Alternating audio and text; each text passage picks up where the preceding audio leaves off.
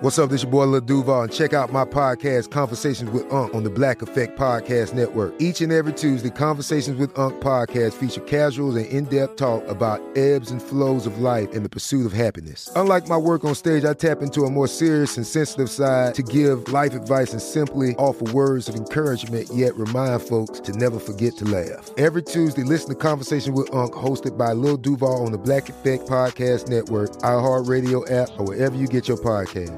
Presented by AT&T. Connecting changes everything.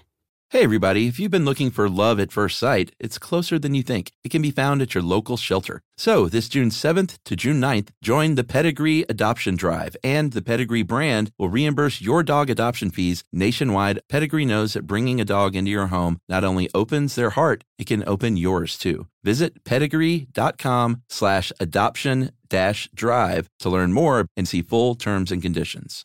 Brought to you by the reinvented 2012 Camry. It's ready. Are you? Welcome to Stuff You Should Know from HowStuffWorks.com.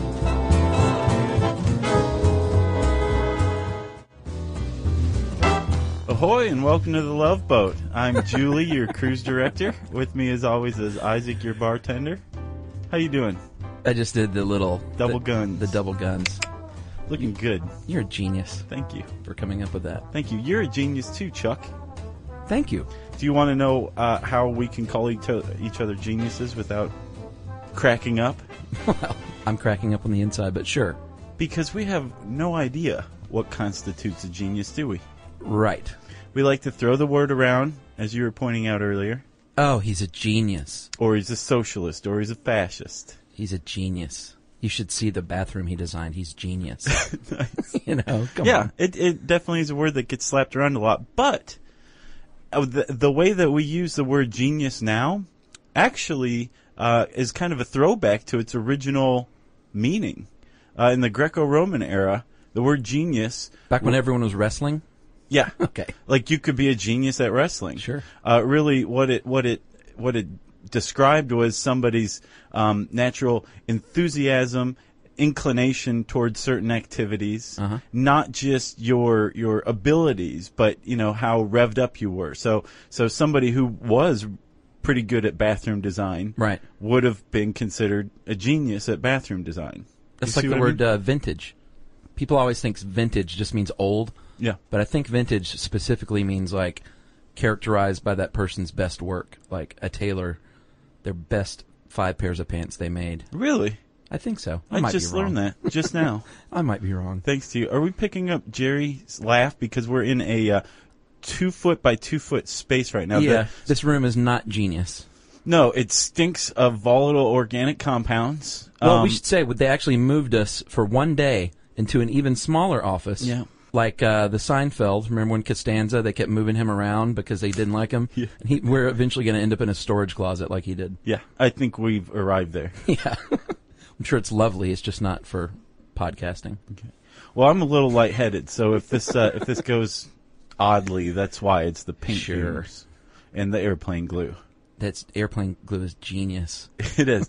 yeah, we were talking about genius for some reason, weren't we? Yeah, because this is about genius. Oh yeah, okay. Oh, so I, yeah, I was saying the original idea of genius Right. was enthusiasm, throwing yourself into something Sure. what you were into, Uh huh. right? Um, and then thanks to a guy named Francis Galton, who he was a pretty smart guy himself, but he had a long history of just kind of missing the big picture with his ideas. He Yeah. came up with eugenics. Sure. He was the first one to start attributing um, genius to intellect. He kind of narrowed it a little more. And eventually, this led to our idea of genius being quantifiable, e.g., through IQ tests. Or G, which we'll get to. Nice, nice foreshadowing. That was Jeff. awful. Yeah. Yeah, I don't. I'll just go ahead and say I don't know how quantifiable it is. Well, it's not, and there's actually two pretty big reasons why quantifying genius is virtually impossible, at least with our current understanding of the mind, and they are They are. Uh, well, the first one's pretty obvious. Genius is a very subjective thing. Um, some people think it's like an IQ higher than uh, 140 or 175. I've heard, which you know that's uh, just a smarts quantifying quantify quantifier, and uh, I'm clearly no genius. And the, the other thing is, like you said, it's a it's a big picture thing, and science and medical inquiries, that kind of thing, is all about the detail. So it's really hard to like analyze and study. It's like studying intercessory prayer. How do you study that? Yeah. How do you quantify happiness or prayer or genius, you know? Yeah, Um, our colleague, uh, Tracy V. Wilson, hmm I like how she put it. yeah, she did a good job just kind of getting rid of the crud that's often associated with genius and, and just if you have like crazy hair and a big mustache and you know math, you're a genius. She Right. got rid of all that. And, uh, for the, for the purposes of, of this podcast, we'll adopt her description, right? Agreed. which was that a, uh genius is a, an extraordinarily intelligent person who breaks new ground with discoveries, inventions, or works of art. Right? Because you can't just be a really smart person. You have to do something with it to truly be a genius. That's what makes a genius. It's not just intelligence; it's intelligence with creative energy. Well, the creative part is huge, and we'll get to that. But it's um, she goes on to say, and I agree that it they usually will change the way we look at the world, or at least the way people in whatever field they're in look at their field. They make a difference. They're difference makers. Have you ever heard of a guy named William James Sidis? No, He uh, reportedly had the highest um, IQ in history. Hi- higher than Ask Marilyn of Parade Magazine. As a matter of fact, yes. Ask Marilyn says sh- hers is 230. Yeah, she I claims the that. highest ever measured. This guy supposedly was 250. really, Yeah. Um, let did me he let me did give he you do little, more than uh, a QA at the end of Parade Magazine? Sadly, no. Really? Okay, so let me let me give you a little background on Sidis. Okay, uh, he was 18 months old when he started reading the New York Times. Okay, so far so good. All right. Uh, at two, he taught himself Latin. Three, he taught himself Greek. Wow. Uh, he could speak more than 40 languages by the time he was an adult. Okay. Uh, he graduated cum laude at 16 from Harvard and became the youngest professor ever in the history of Rice University. How I old? imagine he was like 17 or something. Okay. He was a young guy. Wow. And then within, I think, about a year at Rice, he, he dropped his position and spent the rest of his life working like menial jobs. He went from job to job, just doing normal labor. So he's not a genius, though. he would not qualify as a genius by this definition. You have a 250 IQ. You're clearly a prodigy. You're an incredibly brilliant person. Mm-hmm. Right. But if you don't contribute to humanity, what are you worth? You're like a Buddhist monk who goes and spends your life meditating in a cave. We get so much email about that. Curse you. Sorry. But but that's that's the point. And Right. geniuses are incredibly valuable to society. I don't remember what podcast it was in, but we were talking about um, Malthus and the idea Uh-huh. that the the more the larger the world population, Right. the more incidence of uh, the births of geniuses Sure. happens, right? Yeah, yeah. Uh, and then the more geniuses you have, the further along society is helped by leaps and bounds. Right. Well, if you think Mensa is a uh, quantifier, then there's about 3 million geniuses in the U.S., but I don't buy that. Right, because Mensa standards, um, they It's accept IQ, people right? who, well, it's not just IQ, but standardized intelligence tests. Right. Um, they accept people who score within the top 2% Right. of those. So if you just extend that with basic math, 2% of the population of the U.S. is like 6 million people, right? And then 30 million worldwide. But I don't buy it anyway because they don't even count the creative element. You Uh-uh. know, Geena Davis is in Mensa. yeah, that everyone always says that. And anytime you hear about Mensa, people go, "You know, Geena Davis is in Mensa." I think we had this conversation. You brought up Renny Harlin, and yeah, the uh, the pirate movie they made. let's play the clip, shall we? no, Okay, we won't. Um, Sherry let's just- get back to genius. she just spit baloney out of her mouth. She's so Sherry angry. shouldn't be eating bologna anyway. I did her a favor. You're right. So you want to talk about the brain? Is that where we're going? Let's let's get to it. I mean, like if if you're going to go in search of genius, with or without Leonard Nimoy, um, you are going to start looking in the brain, right? I love that show. The best. It's awesome. Yeah. So super seventies. Um, so let's go into the brain. Clearly, we're going to find our answers here, right? Mhm, Maybe. No. No. Uh, but we should talk about it. The cerebral cortex, as we all know, is the largest and outermost part of your brain. And this is where the higher functions like thought and reasoning happen, as opposed to lower functions like just uh, basic survival, that kind of thing. Right, and the most basic stuff is found in your brainstem, which is how Mike the chicken was able to live for so long. That's right. Uh, the cortex is uh, cerebral cortex is divided into lobes, and within those lobes there are regions that help you handle specific tasks. And uh, it's, uh, we do know it has a big impact on how we think, uh, but it's a little tricky to study because one reason that Tracy pointed out, which I thought was really valid, is to get an MRI done. You, you're lying there in a tube. You, they can't actively study how your brain operates on a day-to-day basis while you're functioning. right, which is the great failing of the Wonder Machine. Yeah, I bet you they can solve that one day. Oh, they will definitely, and by they I mean people other than you, me, or Jerry. some genius, perhaps. Precisely. Uh, but she did point out a cool study from uh, Cal Irvine in 2004, and they, they did pinpoint that the volume of gray matter in parts of the cerebral cortex has a, a greater impact on your overall intelligence than how large your brain is. Because we Right. talked about that in the Einstein uh, thing, right?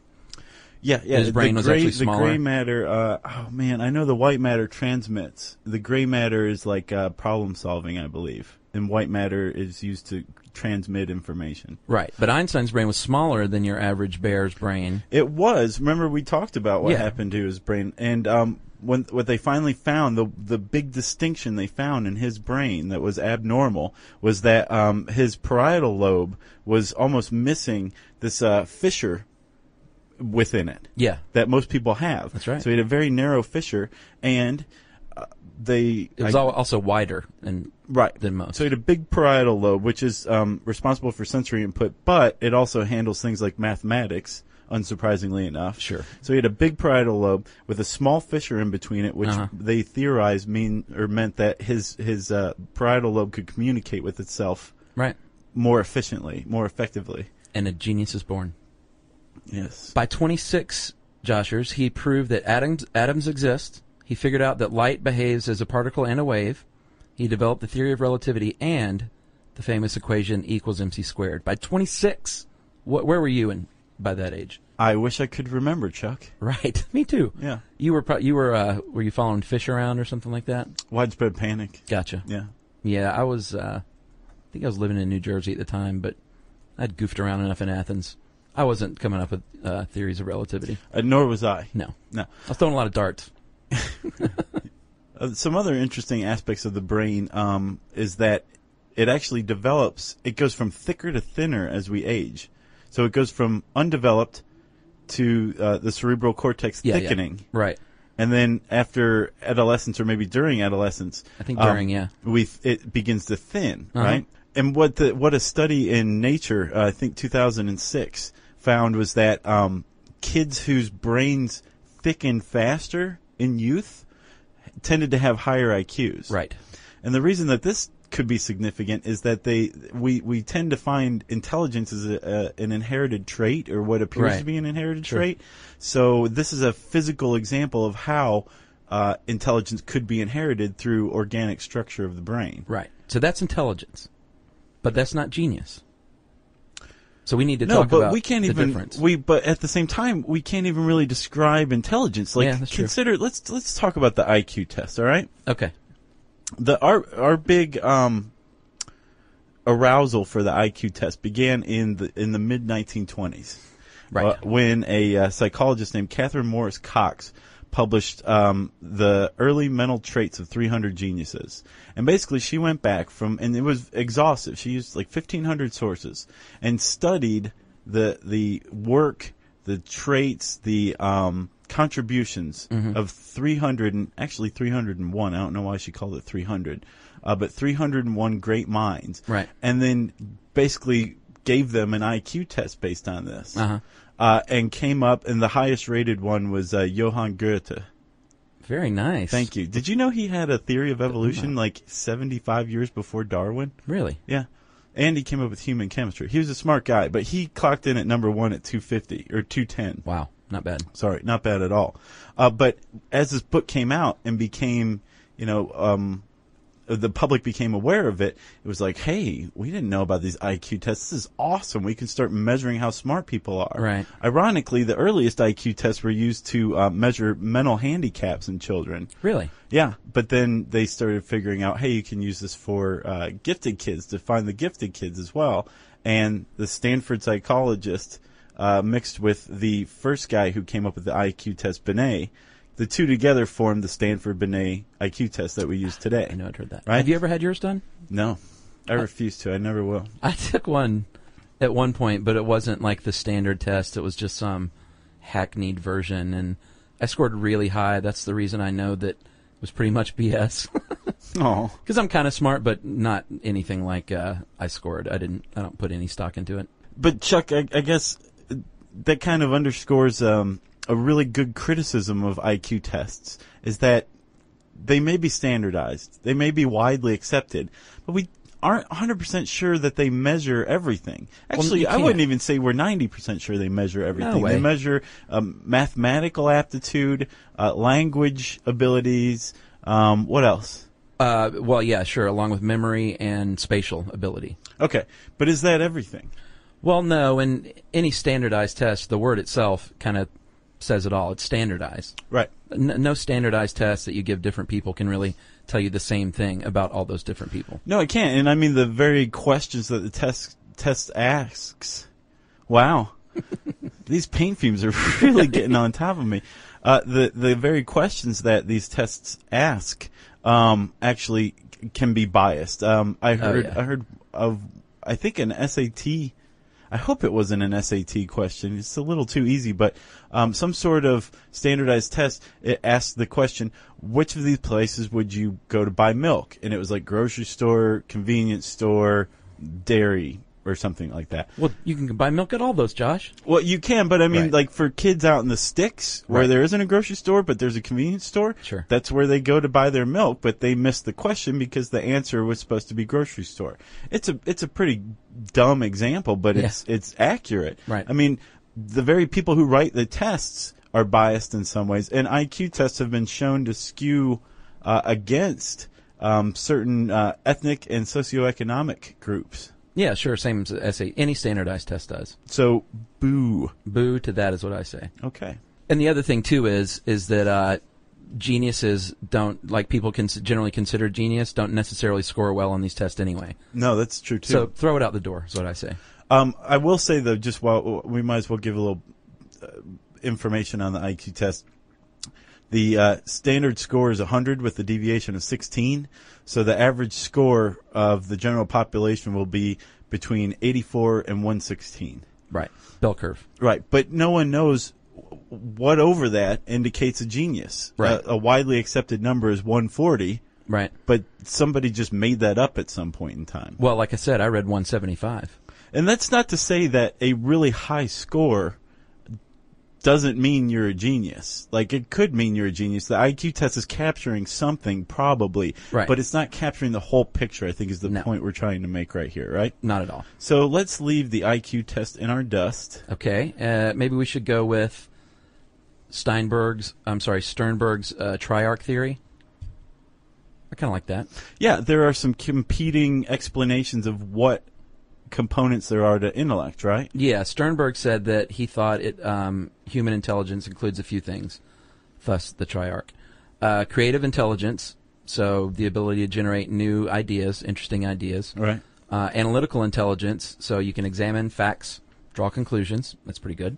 Right. And practical intelligence, which means you can fit into your environment. Which It's like street I don't know about smarts, kind of. yeah, but I disagree, man. I, I went back and reread that a couple of times, and and you know Tracy points out that there are a lot of critics of oh yeah, uh, uh, you know um, practical intelligence. It's everybody has that to a certain degree, and that does that really count to toward being a genius? I disagree. I've met some people who, well, I mean, think about it. It's the classic example of somebody who's very book smart, but you should never let Sure. walk down an alley by themselves and I've known or many, by himself or herself. many, many people like that. Sure, and then there's you know the super street smart um, Ratso Rizzo, you know, who can make his way. Haven't you ever seen Midnight Cowboy? I'm walking here. Exactly. Yeah. Uh, who who can make his way in the world, but you know would probably do horribly on an IQ test. Sure. The the very fact that there there are those different um, polar extremes means to me that there's something to that. That that is an aspect of intellect. Right. And you remember I mentioned G earlier? I didn't want to leave people hanging there, but the IQ test, they have come up with a unit and they, they call that unit for intelligence G. Right, and that's actually IQ tests are under a larger umbrella of what's called psychometrics, which is basically the study of an attempt of the measurement of intelligence, right? C. Yeah. Um, back in the 70s, there was a statistician named Karl Jöreskog. Jöreskog. Weird. Um, and he figured out that you, he figured out a way to measure intelligence that basically led to the appearance of three different kinds of intelligence while we're on theories of intelligence, right? Okay. Uh, he came up with, um, fluid intelligence, right? Yes. Okay, and this is basically coming up with new ideas on your own to solve problems. Crystallized intelligence is um, understanding already established techniques of problem solving and being able to identify which technique will best work to solve a particular problem. Okay. And then there's visual spatial reasoning, which is um, kind of an aptitude at creating mental images in your head to solve problems. It's a very important part of mathematics, actually. Right. So we have uh, Jöreskog's ideas. We've got um, what's your guy's name? Sternberg's. Hey, not my guy. Let's talk about Howard Gardner, and he has the feel good, we're all geniuses kind of theory, right? Yeah, uh, multiple intelligence. Uh, he thinks there's seven types: linguistic, uh, logical, mathematic, musical, bodily, kinetic. I'm sorry, kinesthetic, spatial, which is always in there, uh, intrapersonal, and interpersonal. Right. But that's like you said, it's a little too uh, broad, is what a lot of critics say. It is. There's always a critic of each of these. It seems like one person comes out with something, and people say, "Well, I think that sounds good," and then another part of the camp says, "No, I don't agree at all." right. Isn't that the way with everything, though, Chuck? Yeah, pretty much. Like Mountain Dew Code Red is the greatest drink ever. no, it's not. Regular Mountain Dew's way better. good point. Yeah. Um, and then I guess another hallmark of intelligence, something that can be measured, is geniuses' aptitude toward social awkwardness. Yeah, a lot of them are generally known as quirky, odd characters. They Um, make up friends, as sure. John Nash did. Yeah, absolutely. Einstein was sort of a wacky guy. Yeah, he liked to stick his tongue out. He was zany. Yeah, I think people always point to that picture. Yeah. See, look how crazy he was. Yeah. Got anyone else? Uh, well, let's talk about studying that. Yes, Josh. A Purdue uh, study, Purdue U, saw 423 students, gifted students, and suggested that they were more susceptible to being bullied. So they're little mamby-pambies, I guess. a little bit. Also, there was a study um, out of uh, was it Stanford that it was a 20 year study actually um, that ended in 1940 that actually gave um, children aptitude tests and personal adjustment tests, Right. And found that there was a negative correlation between IQ and social adjustment right. right? So basically, it's it's quantifying what we all already know that if you're a smart kid, you're going to eat mud several times in your life. Yes. I never ate mud. That's why I knew my IQ score was BS. Uh, well, one thing that they geniuses have in common, I think we can all agree on, that you need to have to be a genius and not just smart, is creative intelligence. And high waisted pants. Creative intelligence and high waisted pants. Right. This is where it all comes together to me. Right? Yeah. I mean, we talked about this earlier. Like, you can't. You, it's not good enough to just be smart. Then you're just a really intelligent person. The leap between intelligence and genius is bridged by creative prowess. Yeah, that's how you break new ground. Right. Why did you point at me? Because prowess was a horrible word. Oh, I like that. Thanks, man. The thing is, though, Joshers, is that uh, this is another thing that you can't quantify and study necessarily. So once again, it's hard to kind of pinpoint creativity and imagination. Although they, the researchers do think that creative people have less latent inhibition, and I completely agree with that. Right, yeah, we've talked about that with the thinking cap episode. Was that it? Yeah, I knew it was where uh, schizophrenics have low latent inhibition. Right. And they take this extra stimuli and their brain constructs hallucin- hallucinations out of it. Right. The idea was that um, creative geniuses who uh, who have low latent inhibition take this additional stimuli and use it in novel, creative ways. Right. Yeah, that's one way of looking at it. There's also um, a quantifiable method, or a couple of them, to determine how much um, creativity a genius has lent to the world. Right? Yeah. It was in that article you, you that Time article you sent me. I thought that was kind of lame. To be It is honest. lame, but We it's funny it. that this is the level that we're at to try to survey genius, right? Yeah. What is was this the guy who wrote the book Simon Simonton? Yeah. He yeah. He, Dave Dean Keith. Almost said David Keith. what a great actor. What a chin. Dean Keith Simonton wrote a book called uh, Genius 101 Creators, Leaders, Prodigies. And he came up with a little notion that uh, add up the number of times someone has been uh, in a publication, have, has been cited in a professional publication in their Right. field, yeah. or the number of times their a composer's work maybe has been performed or recorded. And I just think that's stupid. I, I think the uh, the I think there's one that's worse, and that's counting encyclopedia Yeah, references. that's awful. Yeah. Because I think you can be a genius who is undiscovered. You, you may have like uh, written a thousand great c- compositions of music and you- that you, never you've show the world.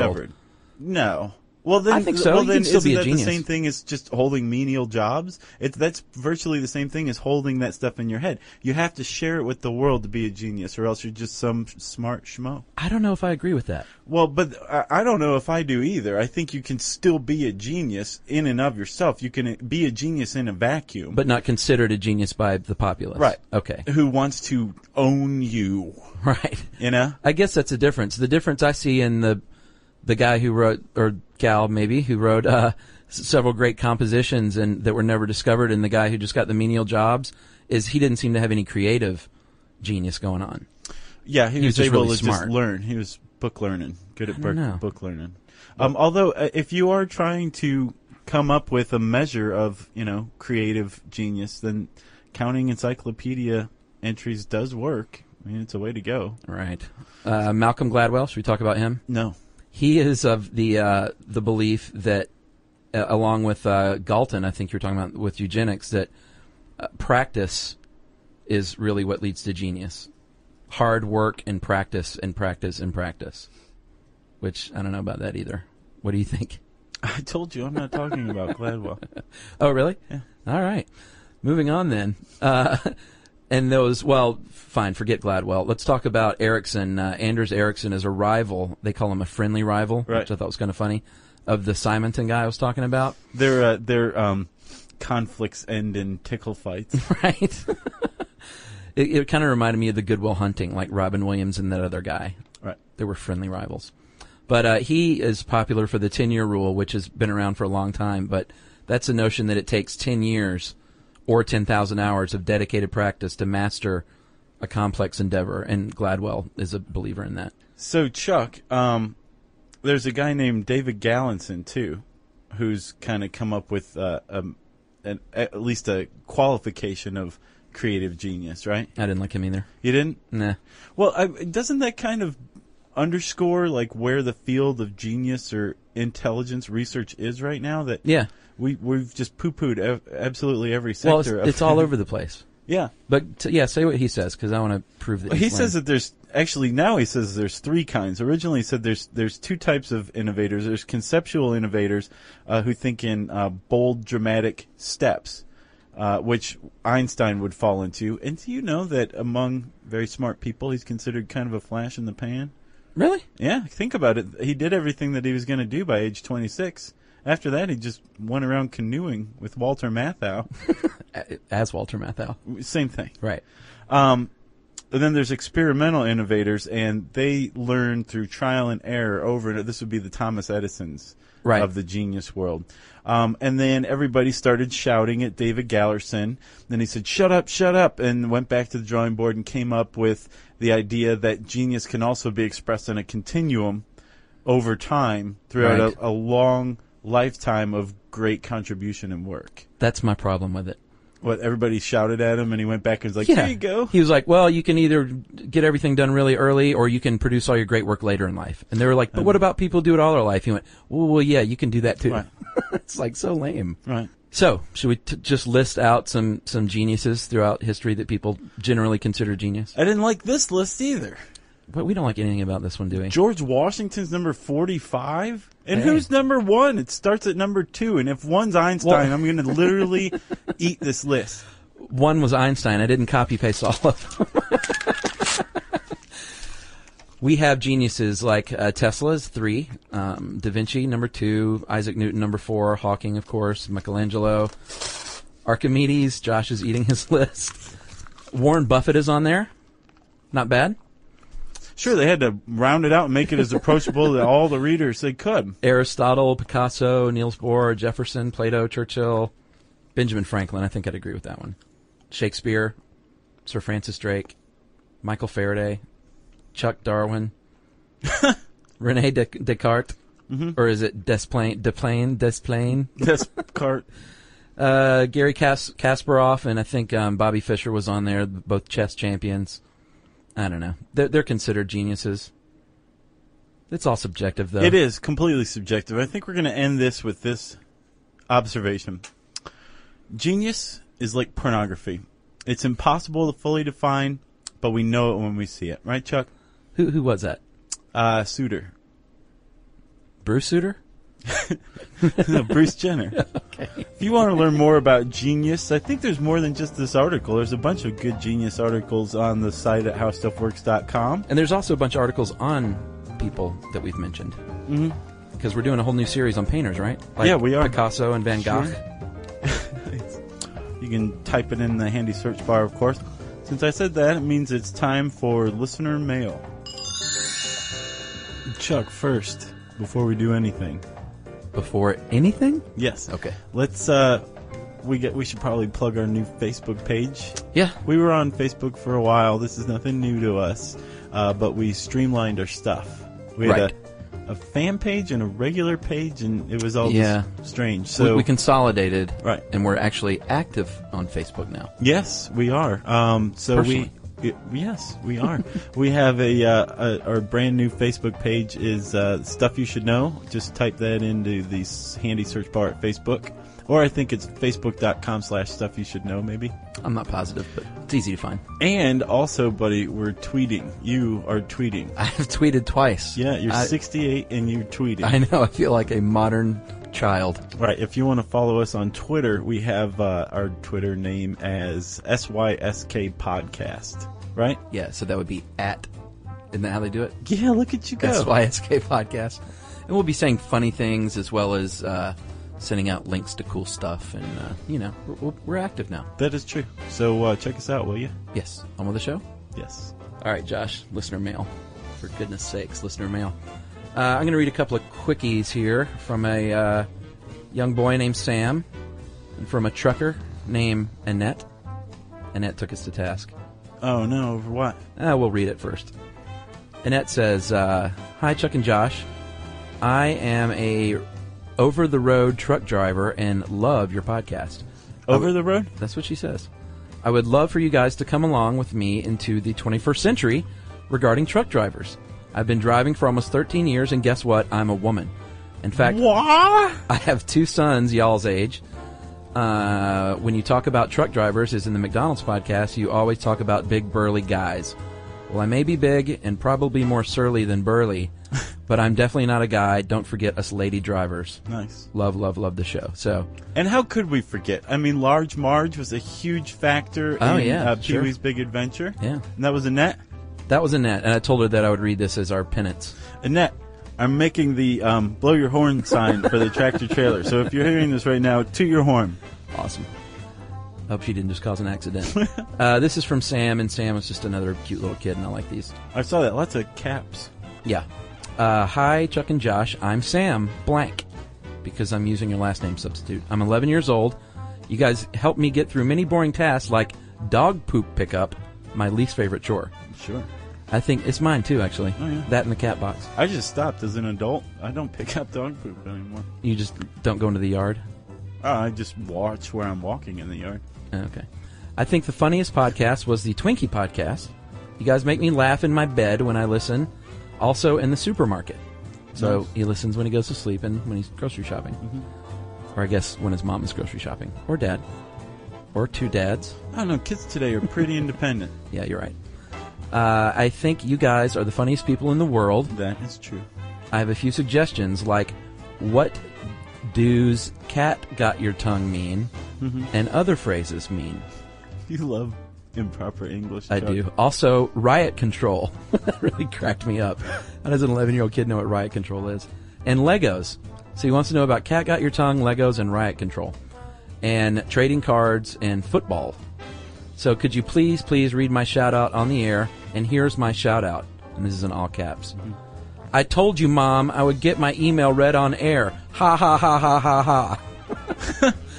So that's from Sam W. And he said, I thought Josh looked like Chuck and Chuck looked like Josh, but that changed when I saw your pictures on the site. Yeah, we get that a lot. Yeah. Where?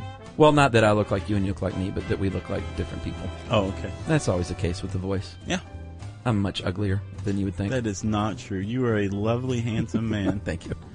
All right. Well, thanks, Sam. Keep on shopping, and Annette, keep on trucking. If you have an interesting email that you want to roll the dice and see if we'll read it on the air, costs you nothing in this digital age. You can send us an electronic mail. Just uh, address it to stuffpodcast at howstuffworks.com. For more on this and thousands of other topics, visit howstuffworks.com. Want more How Stuff Works? Check out our blogs on the howstuffworks.com homepage. Brought to you by the reinvented 2012 Camry. It's ready. Are you? Hey, if you haven't heard of Visible, well, now you have. They're the wireless carrier that's making wireless visible. It's in the name. Switch to Visible, the wireless company that makes wireless visible. Get a one line plan with unlimited 5G data powered by Verizon as low as $25 a month every month, taxes and fees included. Use promo code STUFF20 to receive $20 off your first month for listening to this podcast. Switch now at visible.com. For data management practices and additional terms, visit visible.com. The visible monthly rate is $25 per month. Childproofing people's homes is hard, but Duracell is making it just a bit simpler. Not only are they committed to educating parents, caregivers, and medical professionals about the importance of battery safety, they make the only lithium coin batteries with a non toxic bitter coating to help discourage children from swallowing them. Duracell even features child secure packaging designed to avoid accidental opening. Learn more at Duracell.com slash power safely. Available on 2032, 2025, and 2016 sizes.